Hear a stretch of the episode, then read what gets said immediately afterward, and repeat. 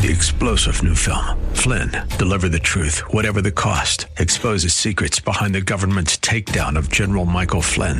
Flynn knew what the intel world had been up to. He ordered the first audit of the use of contractors. This set off alarm bells. He told the truth. He was the most dangerous person for Donald Trump to hire. They had to get rid of Flynn. Flynn, deliver the truth, whatever the cost. Available now. Watch it today. Go to salemnow.com. Salemnow.com.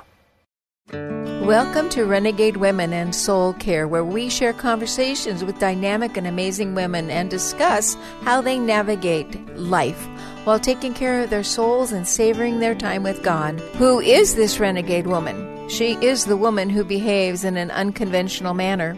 She is the woman who rises to the occasion of her calling, her vocation, and her passion to overcoming, to serving, and to bettering the world, including any other promptings that call to her soul.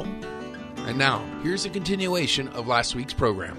It's one of my lifetime scriptures, Isaiah 61, especially verse 3, the, the, the beauty for ashes. And Yeah. so I just tell the women and people I work with the more ashes, the more beauty. The more if you put beauty. to the cross. So it's a good exchange rate. So now I'm I'm here trying to do whatever I can, whatever the Lord leads to help others redeem their ashes and live into the abundant and beautiful life that, that God, you know, sent Jesus to die for so they could live. Yes, yes, absolutely true. And it it's like my life chapter is Isaiah 61. Oh my gosh, we have so much in common. We do, we do. Wow. So we gotta meet. We gotta meet. we do, we must. Maybe in September. We'll see. Yes. Yeah, beauty for ashes, most definitely. And I love what you said about a great exchange rate. That is going in the show notes. That's just that's priceless.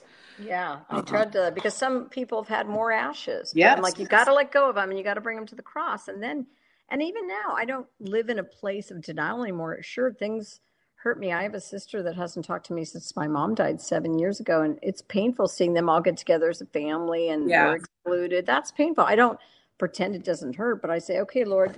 I'm giving you those ashes. I'm bringing them to the cross. Actually, Leanne Payne taught me that. I have a little cross, and a lot of times I'll hold the cross and say, "There's the pain of that rejection, or there's the pain Yeah. of that episode." And I can't wait to see what what beautiful thing you're going to make from that those ashes, Lord. You know, I don't want to hold on to them and be trapped by them. And so, Excellent. That that's a beautiful metaphor and a, and a beautiful visual to um, to do for yourself personally, but also to think about um, something to to just make the ashes create beauty.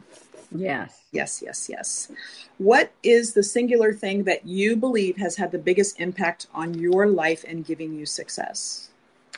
Well, it's obviously when I opened myself to a real relationship with God, when I moved out of religion and the form and the rituals um, that I learned being raised Catholic uh, into that vital relationship where I could talk with God and hear Him talk to me. And, and really, the biggest impact on us, the Word of God. I love the Word of God. I love um, the power it has to transform our lives. I love uh, that we can speak it, speak those things that aren't as if they were, according to Romans four seventeen. There's Yes. just su- such power. So it's definitely been my relationship with God and the fullness of a relationship with the Holy Spirit, the Word of God, and even um, you know, He didn't. I always think He didn't put us all on a little island by ourselves just to fellowship with Him. He put us around people because Right. you know that's the other part of the cross i always think the cross is such a, a beautiful picture of relationship the strong long vertical with our, our relationship with god and then the shorter horizontal uh, piece of the cross that exemplifies our relationship with people so but walking with other believers and can get painful sometimes too we hurt each other but practicing forgiveness and just all the things of god all those uh, you know, beautiful things that He intended our lives to be founded on the, the Word and uh, love and truth. So that those have been the biggest impact in my life. Yeah. Yeah, that's that's so important and and to to acknowledge it, to be able to look at it as as you've Mm-hmm. articulated and say, you know, these are the reasons why and um and to share that with other people. And obviously you can tell I'm big on share with other people. You know, Yes. I share with other people. Um if you could go back to your younger self and hand out free advice, what would you say? You know, I would tell myself to lighten up and really love and accept myself much quicker because I spent too many years really. I even was a self mutilator for a while. I would tear up my own skin and my face. I grew up, you know, kind of hearing you're fat and you're ugly. And I, yeah. I spent years trapped there and internalized it and just really had to battle self hatred. That was another place where Leanne Payne's pastoral care school, she, she actually said that she's written books on restoring the Christian soul. And she says that three things that keep us from wholeness are uh, self hatred, not forgiving ourselves, and not forgiving others. And I would really um, advise myself to love and accept myself and make the most of yeah what God had given me much sooner. Because I spent a lot of years trapped in envy and jealousy. And when we're envying someone else's gift or being jealous, we're diminishing our own personhood sure. and our own gifts. We're we're it's a it's a futile mental uh, gymnastics, you know, that that leads nowhere but to depression and destruction. So I would say get out of that quickly. Stop wasting time and energy in that trap because I think I spent, you know, several decades there and I that's the beauty for the Ash I said God redeemed the time that I wasted. But I would say stop wasting time and really love and accept yourself because you only get one of you and God made you unique and really develop the gifts he's put in you and if and stop envying other people's gifts. Absolutely. Absolutely. So so powerful. So so powerful. Well, what women have inspired you, Maria?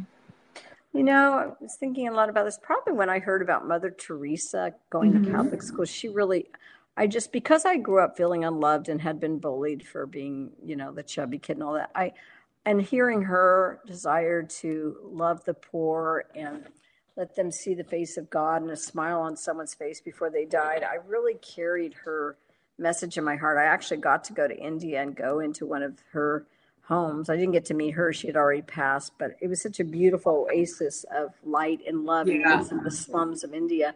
So she she greatly influenced me. And then you know, there's been others. I grew up when I well when I was raising my son, we'd watch Joyce Myers and her yeah. message, and uh, and I think a lot of women have. Uh, you know, different parts of different women. I, I like doing, I often do the Beth Moore studies and mm-hmm. that kind of thing. But then I just, you know, really love the quiet, gentle woman. The woman, like I think of some, there was a woman at my church and she's, nobody would know her name, Mildred Hodges, but she always had a twinkle in her eye and lit up when she saw you. And she gave you the biggest hugs. You felt like God Himself was hugging you. And she had such a servant's heart. Like, when I, I took my mother in law into our home here in Santa Rosa, we moved her from Kentucky after her stroke. And she ran, Mildred ran a Young at Hearts ministry, and they'd come pick my little mother in law, Dorothy, up and love on her, even though she was a transplant. And at her age, in her mm-hmm. 80s, to move across the states to a place she didn't know anybody with no friends. Yeah.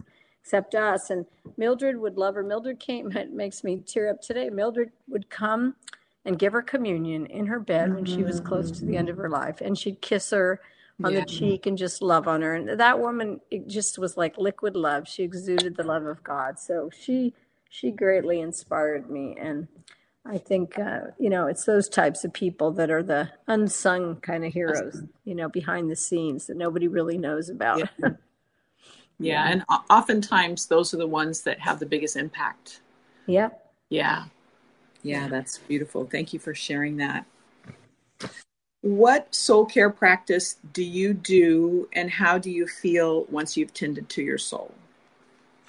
Well, for me, my biggest soul care really is my time alone with the Lord, praying, mm-hmm. reading the Word. My husband and I do pray every morning together, and we read from this wonderful devotional book, Experiencing God by the Blackabys, one of our favorite. And, uh, but also when I sit at the piano and I just worship, that's very soulful to me. And I'm also, you know, a health and wellness coach, so I I need to exercise. I need those endorphins. Right. And I love to walk in nature. I love to swim. I love to ride bikes. I love to hike. Um, those are those are ways that I also care for my soul because it's you got to fill your cup, and especially sure. if you do work trying to help other people you want to make sure you're operating from a, a full cup there and you're not running on empty. So yes. I think, um, and I and and relationship too. Just being with friends fills my cup, and and uh, you know, as part of my soul care too, because I'm a people person. I get energized being around people. So yeah, especially today where you don't even talk that much, or you get a text, you don't get to hear a voice or see a face so right. much. So much online and with text, and I still like face to face. Yeah, I'm I'm the same way. I, I want to be in the presence of the person if at all possible. Yeah, it, it it's very meaningful to me. Um, why do you feel that soul care is important? You sort of spoke about it, but any additional thoughts on that? Well, I think it's essential, not just important, mm-hmm. because again, so many people are running on empty or they're not it, eh, taking care of themselves. And I, when I watched my mother decline at the end of her age, and she spent so much time caring for other people, but then my husband made the comment, he's a, a physician, that, she, you know, she was deteriorating because she hadn't taken good care of herself. And I realized, boy, our health and I, when I say our health, I mean emotionally, spiritually, and physically. Yeah. is a, is really a form of our greatest wealth, and we need to invest in it because she yeah. ended up needing round the clock caregivers. And I think when people don't take care of their soul, and and you know, the soul and the body are connected, so I have a hard yes. time separating them. Then they're they're you know they're hindering or diminishing really the full their full capacity yeah. to live a but also to love other people. Self love is critical. I mean, it does it say, love the Lord your God with all your heart, mind, love your neighbor as yourself. If you're not doing a great job loving yourself and caring for yourself, you're I, I don't believe you're really doing a good job loving other people because it's it's it's you're broken there and and so I think that I mean I even believe in even in the workplace there should be breaks self-care. I don't like I don't like as a teacher or what I observe in many work environments where we demand more and more time. I watched my husband burn out as a physician, the long hours. I'm like, this yeah. is not even, this is not how we're supposed to live. And I love the Japanese. They make recreational breaks a part of the day, the exercise yeah. break. It's a they, they get it that and music and it, they just understand that we're not supposed to be working ourselves to the bone. This is not how we live. And and I really feel like if people practice better self-care as a culture, as a society, we wouldn't see some of the problems we see. I absolutely agree. I, I absolutely agree. And and that's why I'm a soul care coach because I believe, as you know, you've just stated, that we have to take care of that very special, sacred mm-hmm. space that mm-hmm. God created us to have again so that we can share it but but we have to nurture it and, and we have to take such good care of it and I think it's been about two weeks ago now, and I, have shared it on a couple of the other interviews that I've done for our book, uh, A Kingdom Word Now. But I was, you know, in my devotional time, and the Lord said, Arlena, you need to love yourself the way that Jesus loves you. Mm-hmm. And I just was like stopped in my tracks. I mean, I take good care of myself. I'm kind to myself. I've overcome a ton of stuff, you know, and all of that. But it was like another level of um, this is how you should be loving yourself the exact way that Jesus loves you. Mm. Wow. Wow. So powerful, very powerful. Yes, yes. And it is so important. And I agree with you that I think that a lot of the problems that we see in the world, not just in our uh, in our country, are because of depravity of the soul. So yes. I, I feel very strongly about nurturing that in people and, and trying to make a difference in that way. Me too. We're we're soul yeah. we're soul sisters we, on that one. we are soul sisters. I love it. Well, I know that you have, but my next question is Have you ever experienced deprivation of the soul? And would you mind explaining what that was like oh, for you? Yeah. I mean, early yeah. on as a kid, feeling so unloved and rejected. But even as I said, even as a believer, I got to a place where I really felt I'd been listening.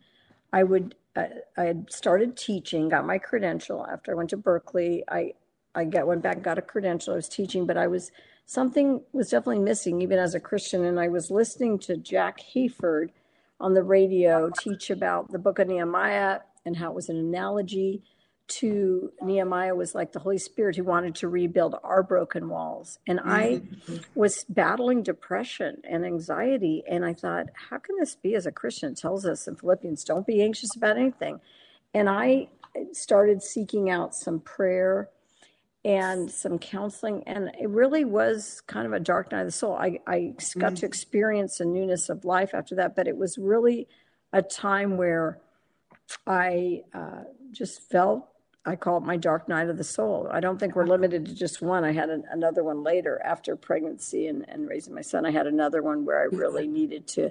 They're just opportunities to go deeper with the Lord, Yeah. to, un, to unshackle something else or get another dead branch pruned off of us so we can bear more fruit. But uh, it was a place that I I really needed to release pain that I'd kind of stuffed. What I realized is that because my dad was so such an angry man, I mean, sad, but it's the only emotion I can remember him really expressing Yeah. was anger. And so I think as a little girl, I made a vow that I would. I'll never get angry. I don't, I don't want to be angry because I felt like I was often the victim of his anger. But you know, anger is a God-given emotion, Right. appropriate in certain situations. So what what I did was turn my anger inward, and it was became depression. And so I had to really do some intense counseling, get that pain up and out. And I call it my year of tears. I just spent a year. I thought I was gonna. I laid down my teaching job. I thought I was gonna go travel, go to Israel, do ministry. And God's like, oh no, we got. I got another plan for you. And it really was the year I just got in touch with pain. I had I kind of buried my own sexual abuse and some stuff that I experienced and just stuffed down there. And he was like, let's let's pull back the rug. Let's get what's that underneath there out, up and out, so there's room for the the abundant life I had for you. So I really did um, experience that, and and that has probably give, fueled a lot of my passions now because I really am a protector of children, especially Yeah. I mean, Nelson Mandela said it well it's easier to build children than to repair adults. Well, Yes. I needed a lot of repair work, and repairing adults is like jackhammering through cement. I'd rather Yeah. get to them as kids. So that's kind of that's where I I feel even now I go back into the schools as a sub, and I I don't necessarily have to, but I love being having a pulse Sure. and teaching kids how to forgive. I teach them how to wash hearts and and about the bullying thing, and I I just feel it's very important to to build kids wherever I can. Oh, that's beautiful. That is absolutely beautiful, and it's true. It's so true. Is as we start with the little ones, hopefully we have the opportunity to pour in and lift up and guide and direct and fill, and um, and all of those things. And I want to tell you a quick story about my elder son and his eldest son, who is three and a half, and my son has been telling his son nothing is impossible. You you have to do and nothing is impossible and you can do anything and so all of, all of this stuff. And so my son picked my grandson up from school one day and my grandson said dad let's go to starbucks and get a cake pop. And just you know random response was my son said that's impossible. And my grandson said dad dad nothing is impossible Out of the mouth of babes. out of the mouth of babes but just the pouring into the power words the the power thoughts you know this kid's first response was nothing's impossible dad come on let's go More is yeah. We they catch those things and they're great reminders of them. They- the, word, the very words we speak to them. huh? absolutely absolutely well you mentioned this just a moment ago but tell me what your passion piece is right now you mentioned passion Yeah, well, I think because of my bullying experience, and I, I get so angry and tired and uh, just, just despairing of these constant mass shootings we see. And Yeah. I, I feel I have a real desire to begin this movement of really helping students and children young age, but, but adults too, to really learn to communicate in ways that make others feel honored and special and, and communicate uh, empathy and gratitude, but forgiveness, because I see forgiveness releases hearts that are trapped in pain that Yeah. can later, later lead to self harm or suicide or going in and harming other people. right And so I, I mean, I've watched whole classrooms reconcile when the with when both the bullies and the bullied students choose to forgive one another. Mm-hmm. I've forgiveness brings freedom. So I'm on a mission when I go into classes. I tell my own little bullied story, and we talk about. I've I've coined this term that I believe the Lord gave me.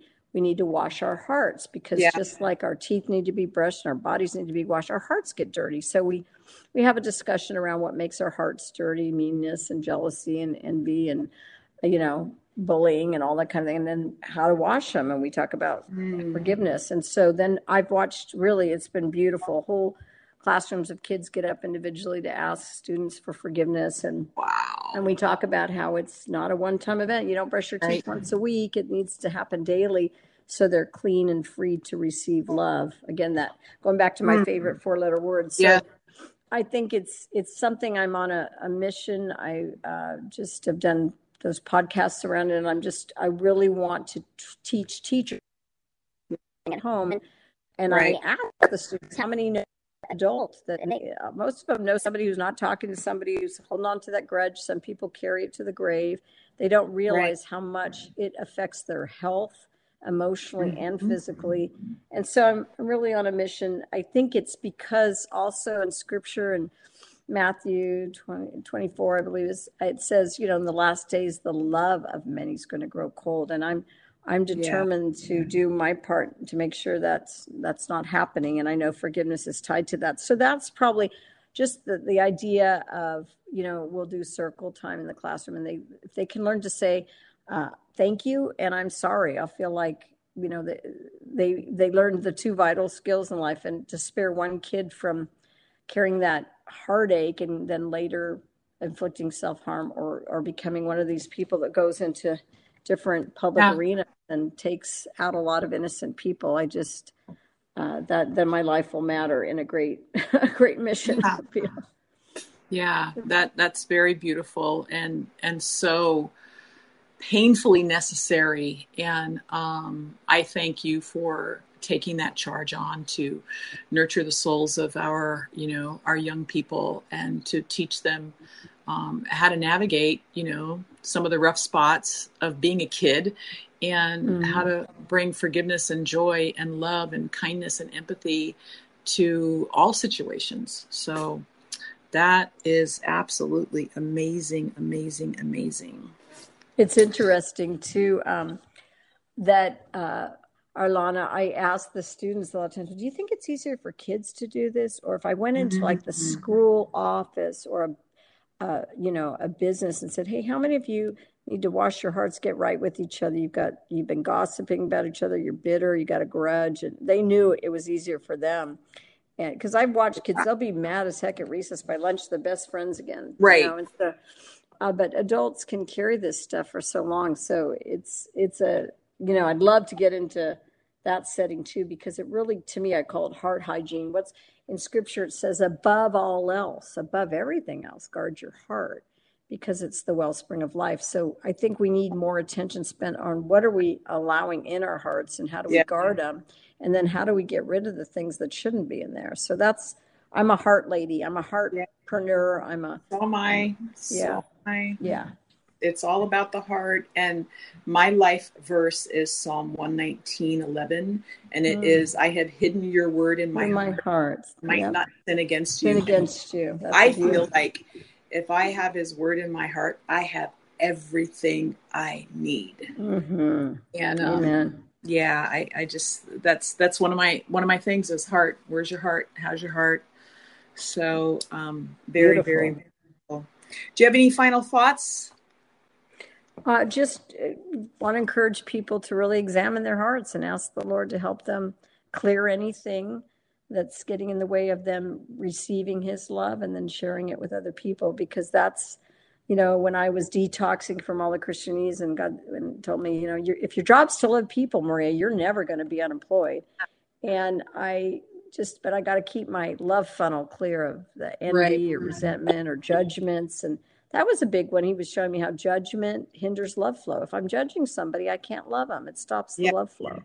And I don't want yeah. to be judged, so I need to again that just that golden rule. If we could treat other people the way we want to be treated, so just an exhortation because I know at the end of our lives, it's never going to be uh, matter how big our bank accounts or our homes were. It's just going to really be about how we made other people feel by the kind yep. words we spoke and how well we love them, and that's really how we change lives. So, absolutely, go out and love sincerely, love generously, and because it doesn't fail.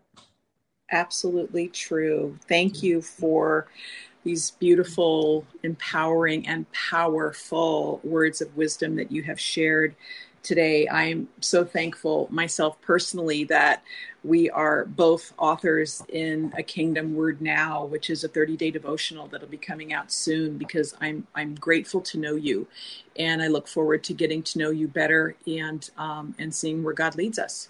Yes, me too. Me too. All right. Well, thank you so much, and um, blessings to you. And if people want to get a hold of me, can they just do oh, that? Oh, absolutely. Yes, I had the notes, but please take it away. Where can they, they can just um, they can just find me at my name mariacrane.com c r a n e and that has my children's book and the collection of songs and they can hear it on YouTube too. But uh, yeah, I'd love to help people, especially if they feel like their own heart is trapped in unforgiveness. I, I want them to experience the joy of having that you know cleared and free to love again. So that that's yeah. a great story. Thank Absolutely. you. Thank, Thank you, Arlana. It's been a joy to be you. on here. All right, mine too. Blessings. Blessings to you. Bye bye.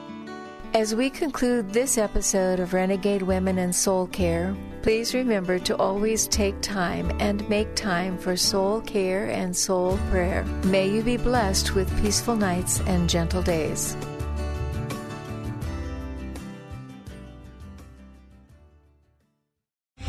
Three star general Michael J. Flynn, head of the Pentagon Intelligence Agency, knew all the government's dirty secrets. He was one of the most respected generals in the military. Flynn knew what the intel world had been up to, he understood its funding. He ordered the first audit of the use of contractors. This set off alarm bells.